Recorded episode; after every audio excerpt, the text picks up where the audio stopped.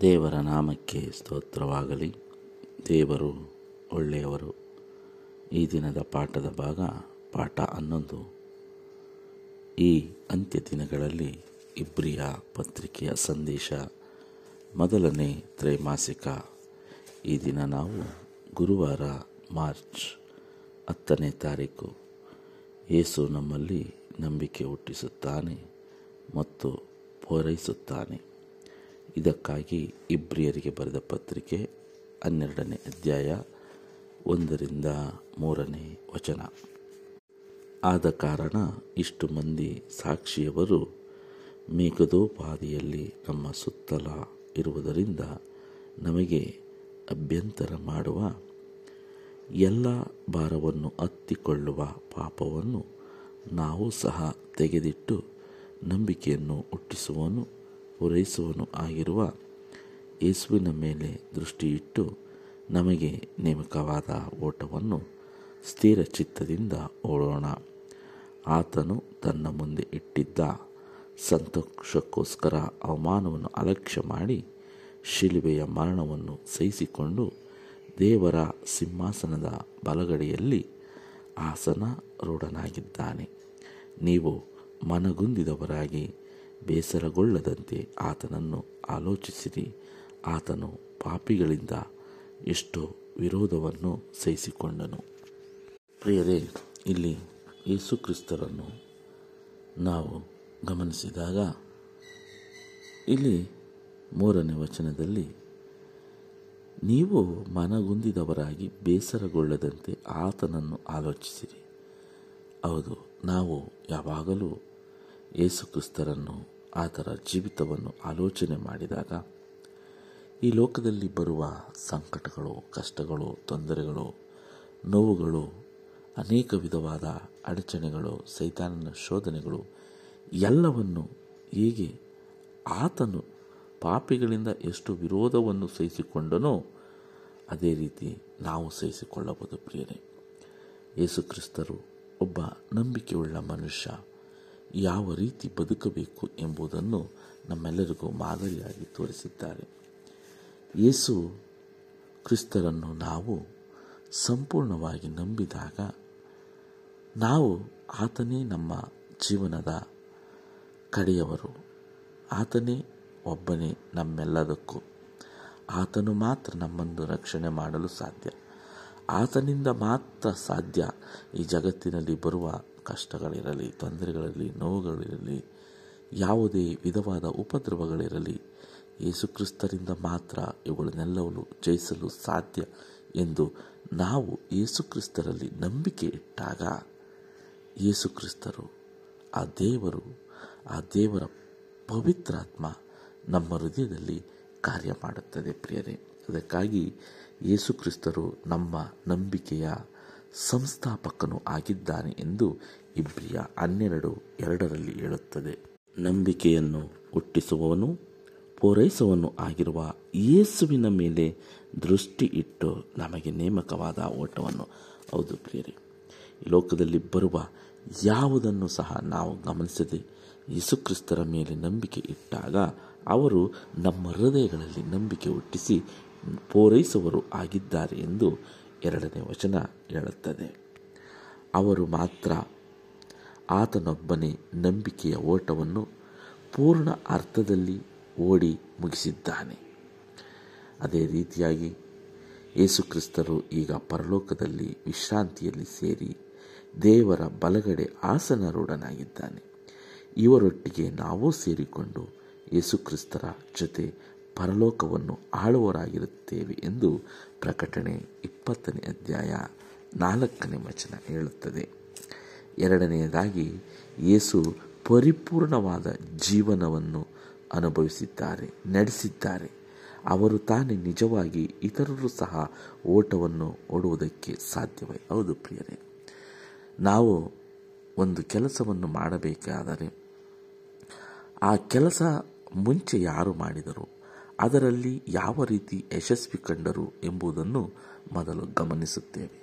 ಅದೇ ರೀತಿ ಈ ಲೋಕದ ಕೆಲಸಗಳಲ್ಲಿರಲಿ, ಒಂದು ವ್ಯಾಪಾರವಿರಲಿ, ಒಂದು ಸಣ್ಣ ಕೆಲಸವಿರಲಿ, ದೊಡ್ಡ ಕೆಲಸವಿರಲಿ, ಒಬ್ಬರು ಆ ಕೆಲಸವನ್ನು ಮಾಡಿ ಗೆಲುವು ಕಂಡಾಗ ನಾವು ಸಹ ಆ ಕೆಲಸವನ್ನು ಮಾಡಲು ಮುಂದಾಗುತ್ತೇವೆ. ಅದೇ ರೀತಿ ಪರಲೋಕಕ್ಕೆ ಹೋಗಬೇಕಾದ ದಾರಿಯನ್ನು ಅದೇ ರೀತಿ ಪರಲೋಕಕ್ಕೆ ಹೋಗಬೇಕಾದ ಓಟವನ್ನು ಯೇಸುಕ್ರಿಸ್ತರು ಪರಿಪೂರ್ಣವಾಗಿ ಓಡಿ ಮುಗಿಸಿದ್ದಾರೆ.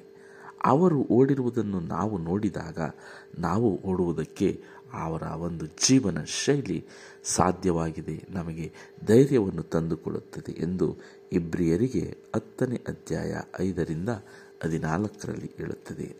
ಯೇಸುಕ್ರಿಸ್ತರು ಒಂದು ವೇಳೆ ಈ ಲೋಕಕ್ಕೆ ಬಾರದೆ ಹೋಗಿದ್ದರೆ ನಮಗೆ ಒಂದು ನಿರ್ದಿಷ್ಟವಾದ ಗುರಿ ಇರುತ್ತಿರಲಿಲ್ಲ. ನಾವು ಯಾವ ದಿಕ್ಕಿಗೆ ಓಡಬೇಕು ಎಂಬುದೇ ಗೊತ್ತಾಗುತ್ತಿರಲಿಲ್ಲ. ಆದರೆ ನಾವು ಯಾವುದೇ ರೀತಿ ಓಡಿದ್ದರೂ ಸಹ ಆ ಓಟವು ವ್ಯರ್ಥವಾಗುತ್ತಿತ್ತು ಎಂದು ಈ ಪಾಠ ನಮಗೆ ಕಲಿಸಿಕೊಡುತ್ತದೆ. ಯೇಸುವಿನ ಕಾರಣದಿಂದ ಅವರಿಂದ ನಮ್ಮಲ್ಲಿ ನಂಬಿಕೆ ಹುಟ್ಟಿದೆ. ದೇವರಲ್ಲಿ ಒಂದಾಗಿರುವರಾಗಿ ಆತನು ದೇವರ ನಂಬಿಕಸ್ಥೆಯನ್ನು ನಮ್ಮಡಿಗೆ ತೋರಿಸಿದ್ದಾನೆ. ದೇವರ ಜೊತೆ ಯಾವ ರೀತಿ ಒಂದು ಅನ್ಯೋನ್ಯತೆಯಲ್ಲಿ ಇರಬೇಕು ಎಂಬುದನ್ನು ಯೇಸುಕ್ರಿಸ್ತರು ಈ ಲೋಕದಲ್ಲಿ ಇದ್ದಾಗ ದೇವರ ಜೊತೆ ಇಟ್ಟುಕೊಂಡ ಸಂಬಂಧವನ್ನು ಹೇಗೆ ಭದ್ರಪಡಿಸಿಕೊಂಡರು ಎಂಬುದನ್ನು ಯೇಸುಕ್ರಿಸ್ತರು ನಮಗೆ ಅದ್ಭುತವಾಗಿ ನಮಗೆ ತೋರಿಸಿದ್ದಾರೆ. ದೇವರು ನಮ್ಮನ್ನು ರಕ್ಷಿಸುವ ಅವರ ಕೆಲಸವನ್ನು ಎಂದಿಗೂ ನಿಲ್ಲಿಸಿಬಿಡುವುದಿಲ್ಲ ಪ್ರಿಯರೇ. ಆದುದರಿಂದ ನಾವು ನಾವು ಓಡದೆ ಇದ್ದರೆ ಆ ಪ್ರತಿಫಲವನ್ನು ಕಳೆದುಕೊಳ್ಳುತ್ತೇವೆ. ನಾವು ಯೇಸುಕ್ರಿಸ್ತರ ಮೇಲೆ ನಂಬಿಕೆ ಇಟ್ಟು ಆ ಒಂದು ಓಟವನ್ನು ನಿಲ್ಲಿಸಿ ಬಿಡದೆ ಹೋದರೆ ಅಂತ್ಯದಲ್ಲಿ ಪ್ರತಿಫಲವನ್ನು ಕಾಣುತ್ತೇವೆ. ನಾವು ಅಪನಂಬಿಗಸ್ಥರಾಗಿದ್ದಾಗೂ ಆತನು ಮಾತ್ರ ನಂಬಿಗಸ್ಥನಾಗಿ ತಾಳ್ಮೆಯಿಂದ ಓಟವನ್ನು ಓಡಿದ್ದಾನೆ. ಯಾರಿಗೋಸ್ಕರ ಆ ಓಟವನ್ನು ಯೇಸುಕ್ರಿಸ್ತರು ಓಡಿದ್ದಾರೆ ಎಂದರೆ ನಮಗೋಸ್ಕರ. ಎರಡನೇ ತಿಮೋತಿ ಎರಡು ಹದಿಮೂರರಲ್ಲಿ ನಮ್ಮ ನಂಬಿಕೆಯು ಮಾತ್ರವೇ ಆತನ ನಂಬಿಕೆಸ್ತಿಗೆ ನಾವು ಕೊಡುವ ಒಂದು ಉತ್ತಮ ಪ್ರತಿಕ್ರಿಯೆ ಆಗಿದೆ ಎಂದು ಹೇಳುತ್ತದೆ ಪ್ರಿಯರೇ. ಯೇಸುಕ್ರಿಸ್ತರು ಮಾತ್ರ ನಮ್ಮ ಹೃದಯಗಳಲ್ಲಿ ನಂಬಿಕೆಯನ್ನು ಹುಟ್ಟಿಸುವರು, ಪೂರೈಸುವರು ಆಗಿದ್ದಾರೆ. ಯಾಕೆಂದರೆ ಆ ನಂಬಿಕೆಯನ್ನು, ಆ ನಂಬಿಕೆಯ ಓಟವನ್ನು ಓಡುವುದಕ್ಕೆ ಒಂದು ಒಳ್ಳೆ, ಒಂದು ಪರಿಪೂರ್ಣವಾದ, ಒಂದು ಪರಿಶುದ್ಧವಾದ ಉದಾಹರಣೆಯಾಗಿ ಯೇಸುಕ್ರಿಸ್ತರು ನಮ್ಮ ಮುಂದೆ ಇದ್ದಾರೆ ಪ್ರಿಯರೇ. ಆತನು ಹೀಗೆ ಓಡಿದನು. ಆತನು ಎಲ್ಲ ಭಾರವನ್ನು ಹತ್ತಿಕೊಳ್ಳುವ ಪಾಪವನ್ನು ತೆಗೆದು ಹಾಕಿ ತನ್ನನ್ನು ದಾಸನನ್ನಾಗಿ ಮಾಡಿಕೊಂಡನು. ಫಿಲಿಪಿಯವರಿಗೆ ಬರೆದ ಪತ್ರಿಕೆ ಎರಡನೇ ಅಧ್ಯಾಯ ಐದು ಎಂಟರಲ್ಲಿ ಈ ಲೋಕದ ಓಟವನ್ನು ಓಡುವುದಕ್ಕೋಸ್ಕರ ನಮ್ಮ ಹೃದಯಗಳಲ್ಲಿ ನಂಬಿಕೆ ಹುಟ್ಟಿಸುವುದಕ್ಕೋಸ್ಕರ, ನಮ್ಮನ್ನು ರಕ್ಷಣೆ ಮಾಡುವುದಕ್ಕೋಸ್ಕರ ಆತನು ದಾಸನ ರೂಪವನ್ನು ತಾಳಿದನು ಎಂದು ಪಿಲಿಪಿ ಐದು ಎಂಟರಲ್ಲಿ ಎರಡನೇ ಅಧ್ಯಾಯ ಐದು ಎಂಟರಲ್ಲಿ ಹೇಳುತ್ತದೆ. ಇಷ್ಟೆಲ್ಲ ನೋವು ಕಷ್ಟ ಎಲ್ಲ ಬಂದರೂ ಸಹ ಆತನು ಎಂದಿಗೂ ಪಾಪವನ್ನು ಮಾಡಲೇ ಇಲ್ಲ. ಯೇಸು ನಮ್ಮನ್ನು ತಮ್ಮ ಕೃಪೆಯಿಂದ ವಿಮೋಚಿಸುವ ಸಂತೋಷಕ್ಕೋಸ್ಕರ ಅವಮಾನವನ್ನು ಅಲಕ್ಷ್ಯ ಮಾಡಿದನು ಹೌದು ಪ್ರಿಯ ಈ ಲೋಕದಲ್ಲಿ ಯೇಸುಕ್ರಿಸ್ತರಿಗೆ ಆದಂಥ ನೋವು, ಸಂಕಟ, ಹಿಂಸೆ, ಅವಮಾನ ಎಲ್ಲವನ್ನು ಅಲಕ್ಷ್ಯ ಮಾಡಿ ಆ ಪರಲೋಕದ ಮೇಲೆ ದೃಷ್ಟಿ ಇಟ್ಟರು ಆತನನ್ನು ಹಿಂಬಾಲಿಸುವ ನಾವು ಸಹ ಈ ಲೋಕದಲ್ಲಿ ಆಗುವ ಅವಮಾನವನ್ನು ಅಲಕ್ಷ್ಯ ಮಾಡಿ ನಾವು ಪರಲೋಕದಲ್ಲಿ ಮೇಲೆ ದೃಷ್ಟಿ ಇಡಬೇಕೆಂದು ಈ ಪಾಠ ಹೇಳುತ್ತದೆ. ಹಾಗಾಗಿ ಆತನು ನಿಂದನೆಯನ್ನು, ಮನುಷ್ಯರ ತಪ್ಪು ತಿಳುವಳಿಕೆಯನ್ನು ತಾಳಿಕೊಂಡು ಶಿಲ್ಪೆಯ ಮರಣದ ಅವಮಾನವನ್ನು ಅಲಕ್ಷ್ಯ ಮಾಡಿ ಈ ಲೋಕವನ್ನು, ಈ ದೇವರನ್ನು, ನಮ್ಮೆಲ್ಲರನ್ನು ಜಯಿಸಿ ದೇವರ ಬಲಗಡೆ ಇಂದು ಒಳ್ಳೆ ಯಾಜಕನಾಗಿ, ಆಸನರೂಢನಾಗಿದ್ದಾನೆ ಎಂದು ಈ ಪಾಠ ಹೇಳುತ್ತದೆ. ಹನ್ನೆರಡನೇ ಅಧ್ಯಾಯ, ಇಬ್ರಿಯರಿಗೆ ಎರಡು ಮೂರರಲ್ಲಿ. ಈಗ ಓಟವನ್ನು ಓಡುವ ಸರದಿ ನಮ್ಮದಾಗಿದೆ ಪ್ರಿಯರೇ. ನಾವು ನಮ್ಮ ಸ್ವಂತ ಶಕ್ತಿಯಿಂದ ಏಸು ಸಾಧಿಸಿದ್ದನ್ನು ಸಾಧಿಸಲಾರವು. ಯಾಕೆಂದರೆ ನಮ್ಮ ಬಲಹೀನತೆಗಳು ನಮಗೆ ಅನೇಕ ಅಡ್ಡಿಯನ್ನುಂಟು ಮಾಡುತ್ತವೆ ನಮ್ಮ ಮುಂದೆ ಆತನು ಒಳ್ಳೆ ಉದಾಹರಣೆಯಾಗಿ ಓಡಿದ್ದಾನೆ. ಆದುದರಿಂದ ನಮ್ಮ ದೃಷ್ಟಿಯನ್ನು ಯೇಸುಕ್ರಿಸ್ತರ ಮೇಲೆ ಇಟ್ಟಾಗ ಆತನು ನಮ್ಮ ಹೃದಯಗಳಲ್ಲಿ ನಂಬಿಕೆ ಎಂಬ ಮಹಾಪ್ರತಿಫಲವನ್ನು ಉಂಟು ಮಾಡಿ ಆ ಮಹಾಪ್ರತಿಫಲದ ವಾಗ್ದಾನದ ಮೇಲೆ ಭರವಸೆಯನ್ನು ಇಟ್ಟುಕೊಂಡು ನಾವು ಮುಂದೆ ಸಾಗೋಣ. ಯೇಸುಕ್ರಿಸ್ತರು ನಮಗೆ ಈ ಪಾಠವನ್ನೆಲ್ಲ ಓದಿದಾಗ ಒಬ್ಬ ಅಣ್ಣನಾಗಿ, ತಮ್ಮನಾಗಿ ತಂದೆ ತಾಯಿಯ ಜಾಗದಲ್ಲಿ ದೇವರಾಗಿ, ಒಬ್ಬ ಗುರುವಾಗಿ, ಒಬ್ಬ ಯಾಜಕನಾಗಿ, ಒಬ್ಬ ಬೋಧಕನಾಗಿ, ಒಬ್ಬ ನಂಬಿಕೆಯ ಮಾದರಿಯಾಗಿ, ದೇವರ ಕುರಿಮರಿಯಾಗಿ, ಹೀಗೆ ಅನೇಕ ವಿಧದಲ್ಲಿ ಆತನು ಒಂದು ತಮ್ಮ ಗುಣವನ್ನು ನಮಗಾಗಿ ತೋರಿಸಿಕೊಂಡಿದ್ದಾನೆ. ಇಷ್ಟೆಲ್ಲ ಮಾಡಿರುವುದು ಒಂದೇ ಉದ್ದೇಶಕ್ಕಿಂದ ಪ್ರಿಯರೇ, ನಮ್ಮನ್ನು ರಕ್ಷಣೆ ಮಾಡಬೇಕೆಂಬುದಷ್ಟೇ ಅವರ ಗುರಿ ಅವರ ಚಿತ್ತವಾಗಿದೆ. ನಮ್ಮನ್ನು ರಕ್ಷಣೆ ಮಾಡುವುದಕ್ಕೋಸ್ಕರ ಆ ಪರಲೋಕದಿಂದ ಇಷ್ಟೆಲ್ಲ ಕಷ್ಟಪಟ್ಟರು ಎಂಬುದನ್ನು ನಾವು ಒಮ್ಮೆ ಆಲೋಚನೆ ಮಾಡಿದಾಗ ಈ ನಮ್ಮ ದೇಹ ಮಣ್ಣಿನಿಂದ ಉಂಟಾಯಿತು. ಆ ಮಣ್ಣಿಗೆ ದೇವರ ಉಸಿರನ್ನು ಕೊಟ್ಟನು ಎಂಬುದನ್ನು ನಾವು ಆದಿಕಾಂಡ ಪತ್ರಿಕೆಯಲ್ಲಿ ಕಾಣುತ್ತೇವೆ.